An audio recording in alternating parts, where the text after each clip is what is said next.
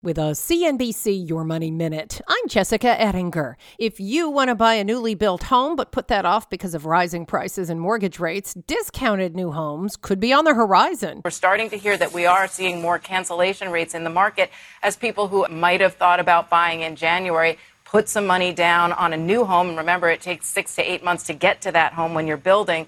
Decided, you know what, can't afford this anymore. CNBC's Diana Olick. Also, looking at the month supply for the builders, a nine month supply up from a six month supply in March. That's very high. A five to six month supply is generally considered a balance between buyer and seller. So nine months means they're sitting on a lot of properties now. Sales of newly built homes plunged in April by the most in nine years. It was the fourth straight month of declines. And for those who've been waiting to pounce, the time may be closer.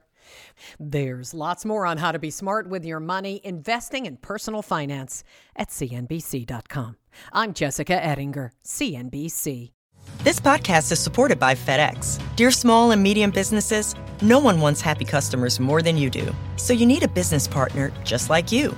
Like FedEx, who understands your passion for serving your customers because they have the same commitment towards you.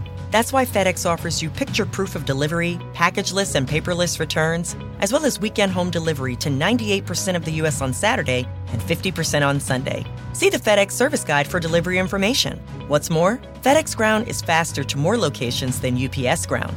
Trust FedEx for timely deliveries. See what FedEx can do for your business. Absolutely, positively FedEx.